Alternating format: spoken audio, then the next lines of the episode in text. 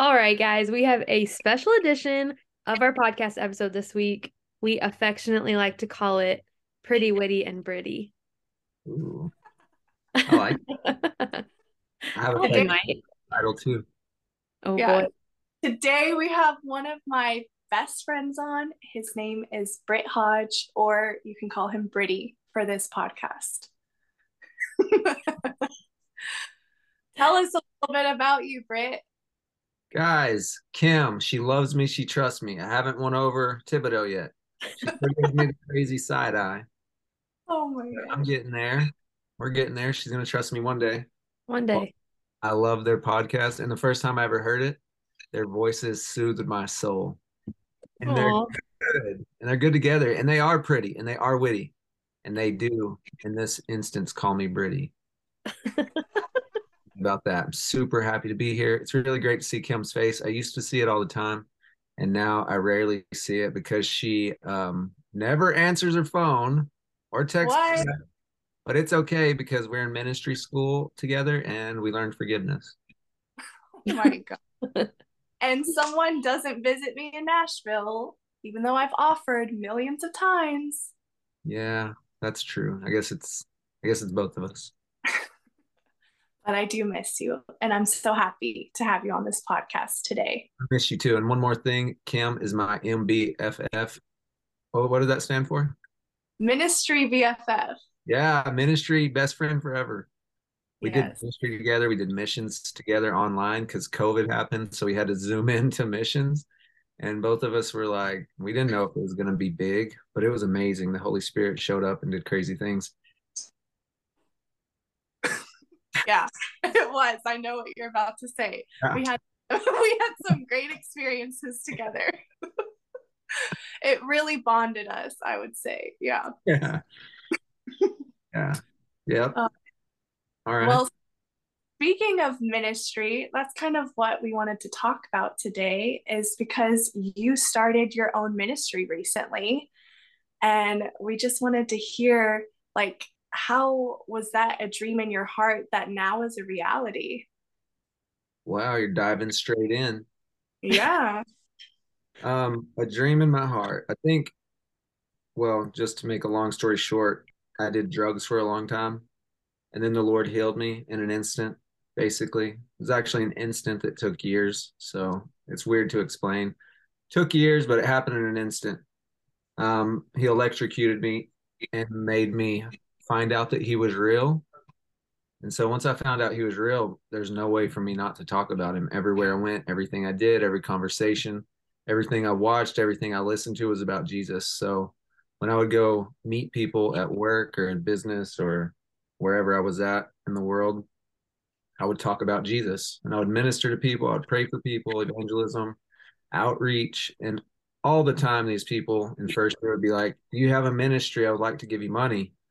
Nonprofit, like tax deductible money. And I was like, no, I didn't even know what it meant at the time.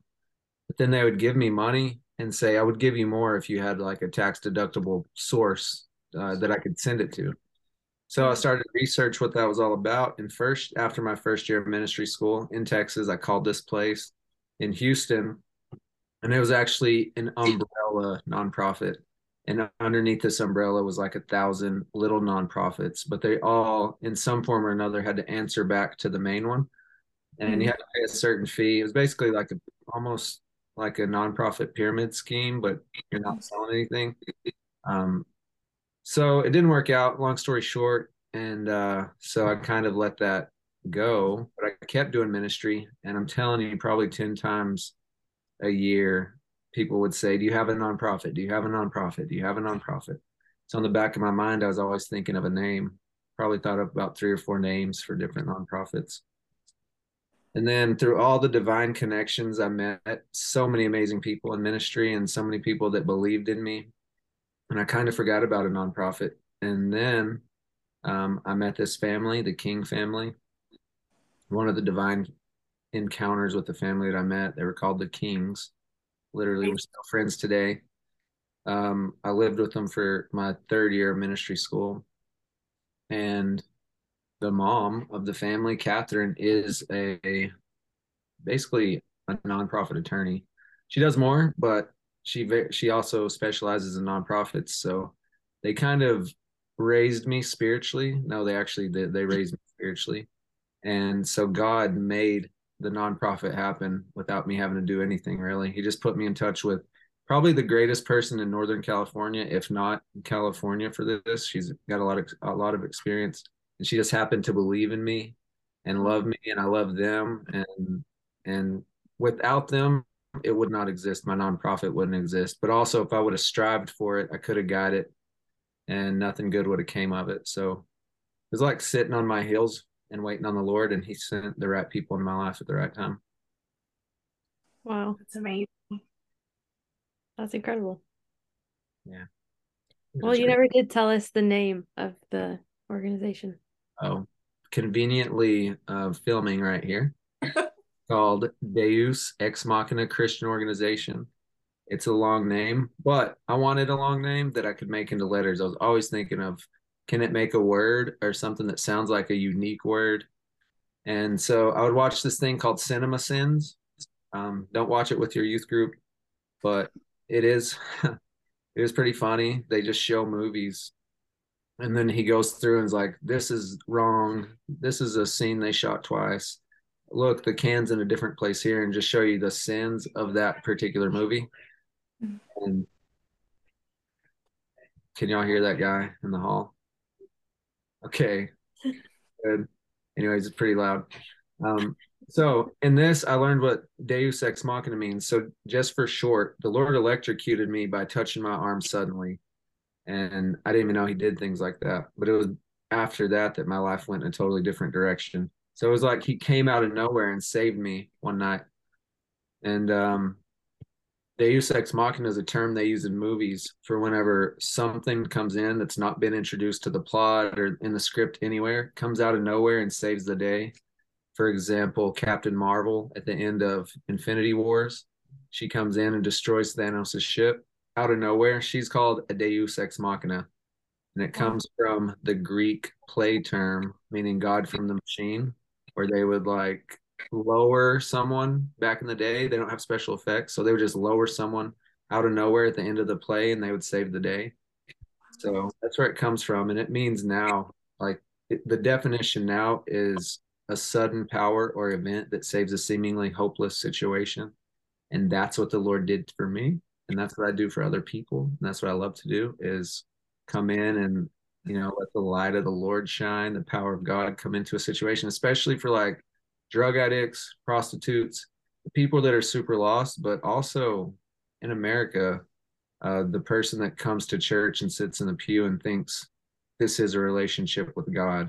I have a real passion to be like, hey, no, that's actually probably your parents' or grandparents' relationship. It's not your own. So that's what it means, a sudden power event that saves a seemingly hopeless situation.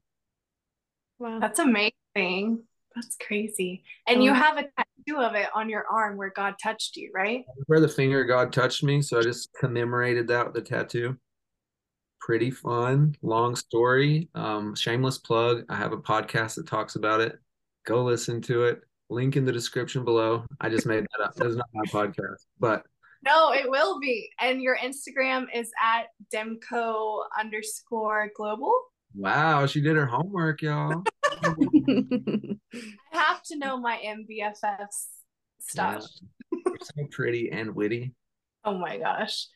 But yeah, that's crazy. So with your ministry, you're kind of saying like you just automatically did ministry no matter what. It's not like you ever envisioned yourself to have your own ministry, or what? How did that play out? No, I was a drug addicted criminal my whole life. So in some form or fashion, my spirit knew I wanted to make an impact. And to be honest, it's a fine line between doing ministry out of a compulsion of the Holy Spirit and like for Demco, it kind of blurred. For me in the beginning, it blurred the line of like, I just want to do ministry and people would bless me. But then once this became a thing, it became like almost like a job. So it kind of sucked a little bit of the life out. That's one of the main lessons I would tell someone that's going to start a nonprofit. If you're starting a nonprofit to make a profit, it's probably not. going to be beneficial. I think having a nonprofit tax deductible status will be helpful for me someday, but I still am learning and growing and how to just administer the Holy Spirit and minister to people free of charge without wanting anything for no reason. Like right now, I work for every bit of ministry I do, except sometimes like if it's a spur of the moment trip, I'll fundraise through Demco. And also I like to put out ministry things so people know I'm actually doing stuff for Demco. It's not just something that I made up. But for the most part, I go to work and I funnel money from my physical labor into Demco. And Demco then pays my gas and gets me new tires or whatever I need to do to travel all over California and share stuff.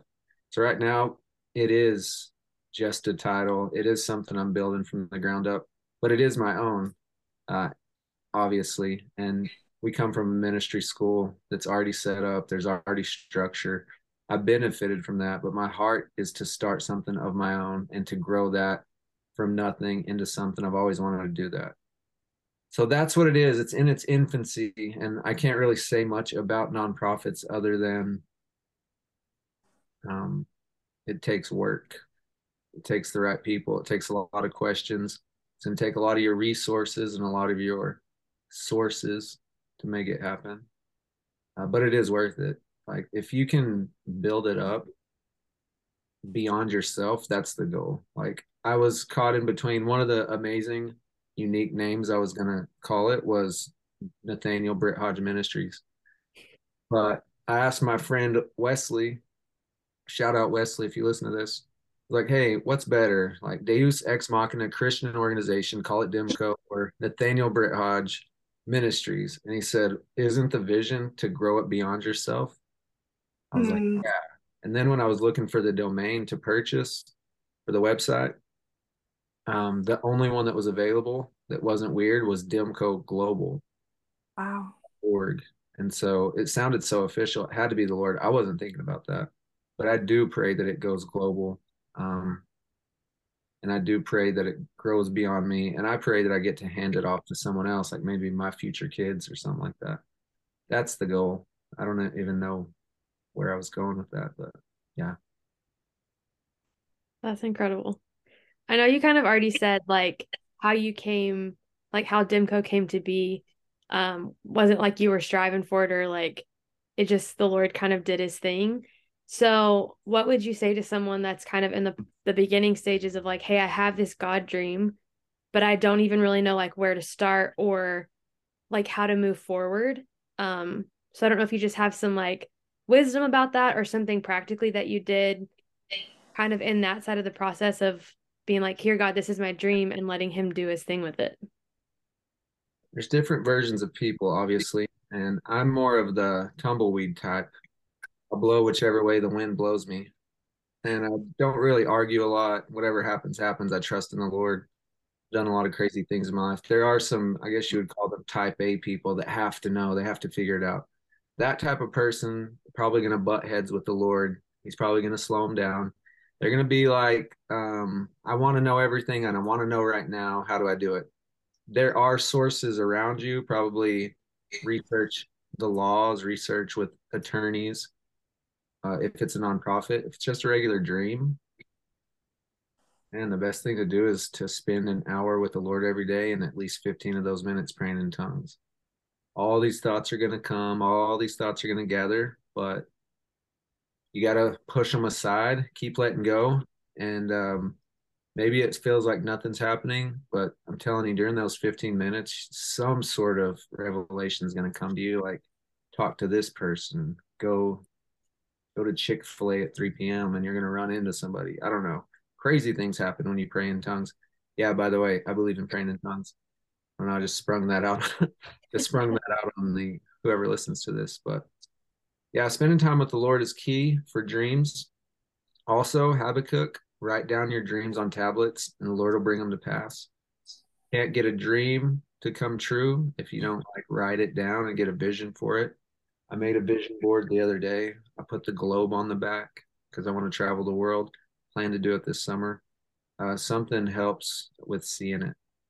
But no dream matters. No dream matters if you don't spend time with the Lord every day. Nothing. Like, you're not going to be able to stand up under the weight of any dream. And I would even pray that the Lord doesn't deliver your dream to you until you have, like, learned to spend time with him and strengthen yourself. Because I've tried, like, the Lord's given me dreams that had a schedule before just so I could see I'm not capable of holding this up anymore. Yet I haven't strengthened myself enough yet. So that would be key for me. Spending time with the Lord, healthy community, people, hang out with people that stretch you, that you're uncomfortable to be around also. If you're always hanging around people that are on your same level, you're going to be stagnant. Got to get around these people that rub you the wrong way, stretch you. Keys that I did. I say it like it's easy. It's not. To go hang out with people that make you uncomfortable, it sucks. But it's something you have to be intentional about. Yeah. So, yeah. Those are some keys. I don't even know what I said, but I bet it was. Those are some really good keys. They really are.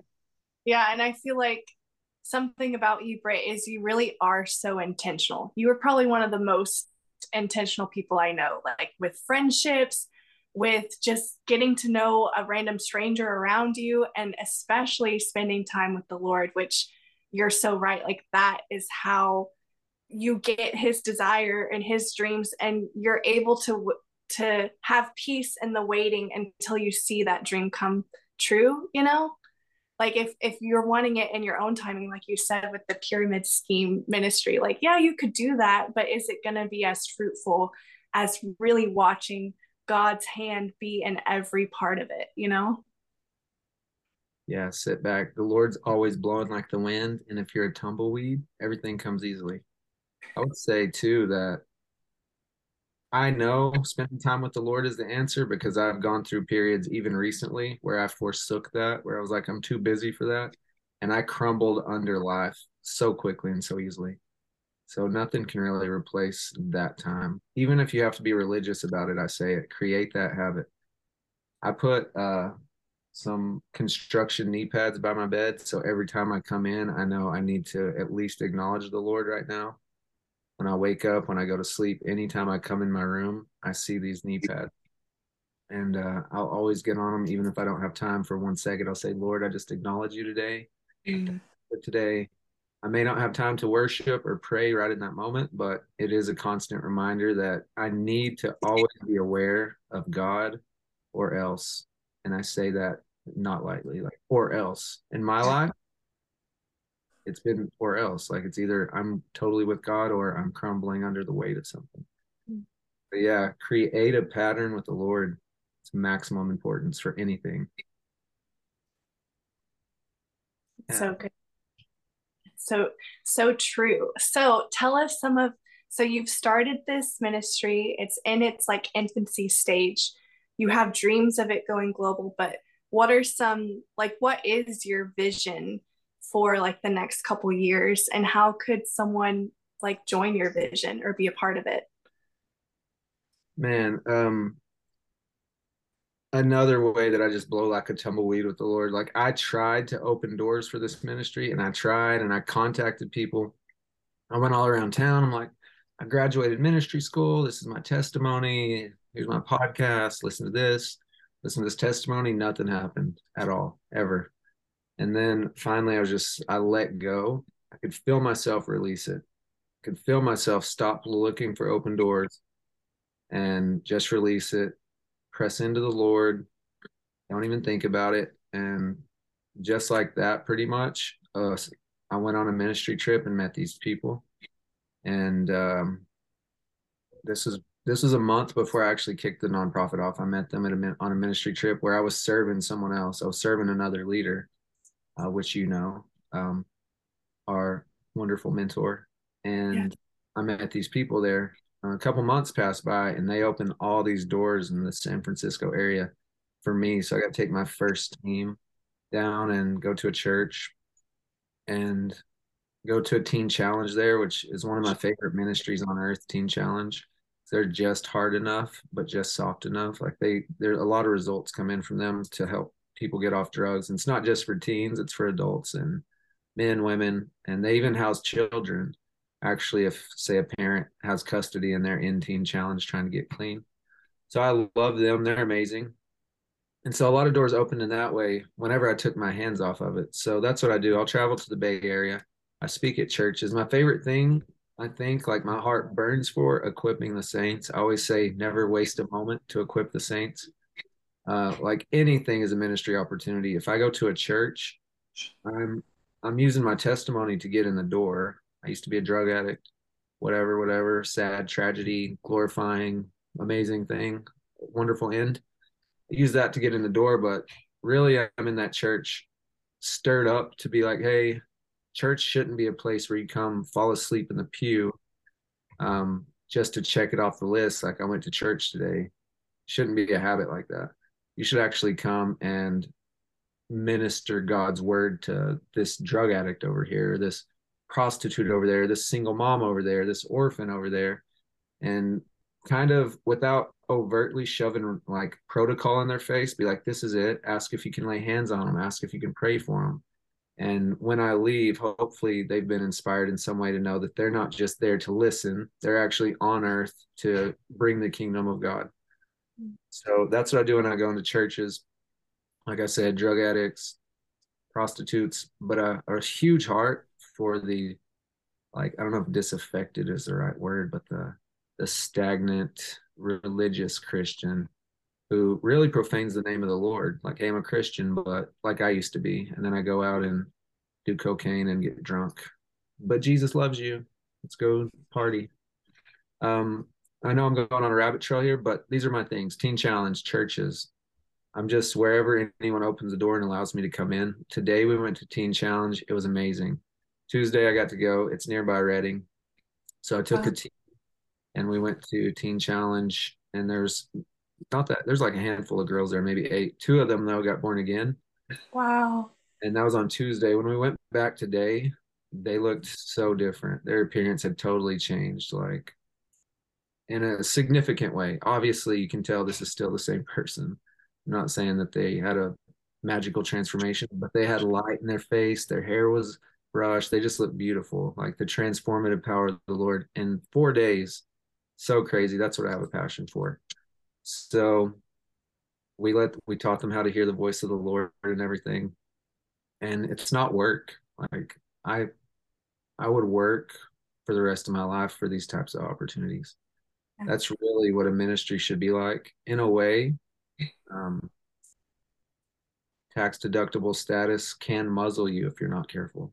There's some things you can't say as a church, especially in California, if you have tax deductible status. So I find myself thinking, you know, I can't let this muzzle me. If it ever comes to the point where I'm not speaking the truth of God as well as I know how in this moment, then I would have to forsake the tax deductible thing, because God's word is much more important than getting tax-free donations or whatnot. So yeah, that's my passion. That's my heart. That's my spiel.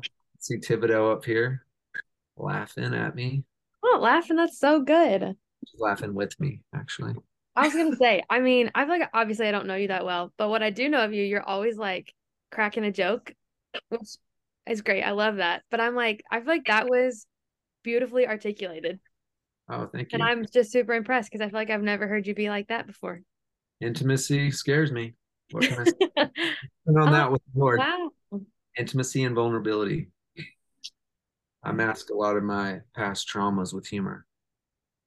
Full disclosure, on your podcast, mic drop. Well, this is a good look for you. I like it. Thank you. I'm gonna do it more then. You should. And you are one of the most witty people I know. You're faster than anyone I know with your wit. Oh, nice. I'm pretty and witty. You know, that's a true compliment. That is. Make me a belt buckle, please. Oh, man. Well, thanks so much for sharing your story, for telling us like how people can hear about your ministry, how they can sew into what you're doing. You're always welcome to come to Nashville. You're always welcome to come wherever Elena goes, I'm sure. Oh, she gave me the side eye again. No, that was more to do because I was like, oh yeah, we have an episode about that coming out this week. It's so moving. Yeah. Shameless plug. What's it called?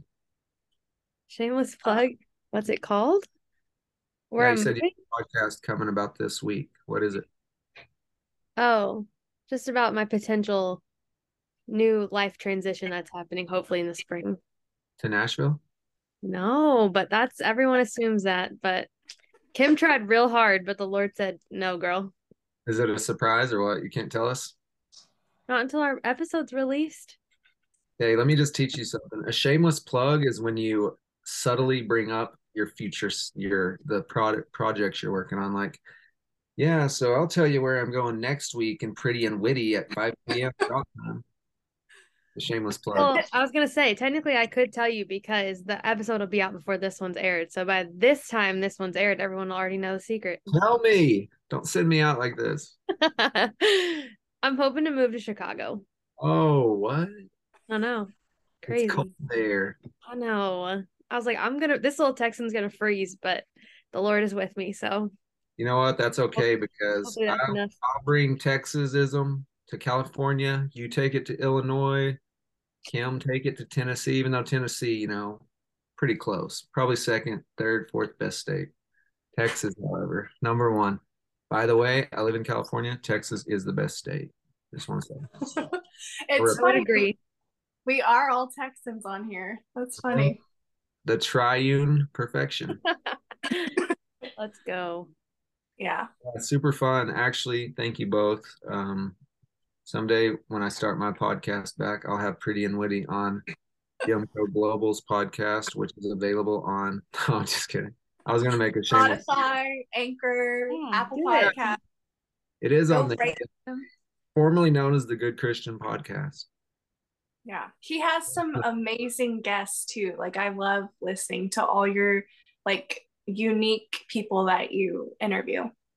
Yeah, the best one, though, is I did drugs for a long time, and I interviewed my mom. We had never communicated about all the trauma I caused my family. We just did it all on a podcast once, and it was the Lord's idea, and I got so much amazing feedback from that. So if you don't listen to anything, listen to my mom's podcast. It's like the second or third one down. I have demcoglobal.org website. It's under construction. It's not perfect. I have the Good Christian Texas on Instagram, demco_global on Instagram. Find me, holler at me. If you know any teen challenges or any people that need ministry, let me know.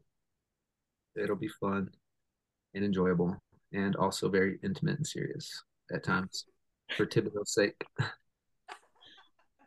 Hey, whatever works. Oh my gosh.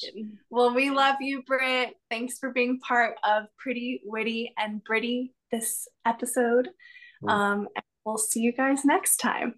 Okay, love y'all too.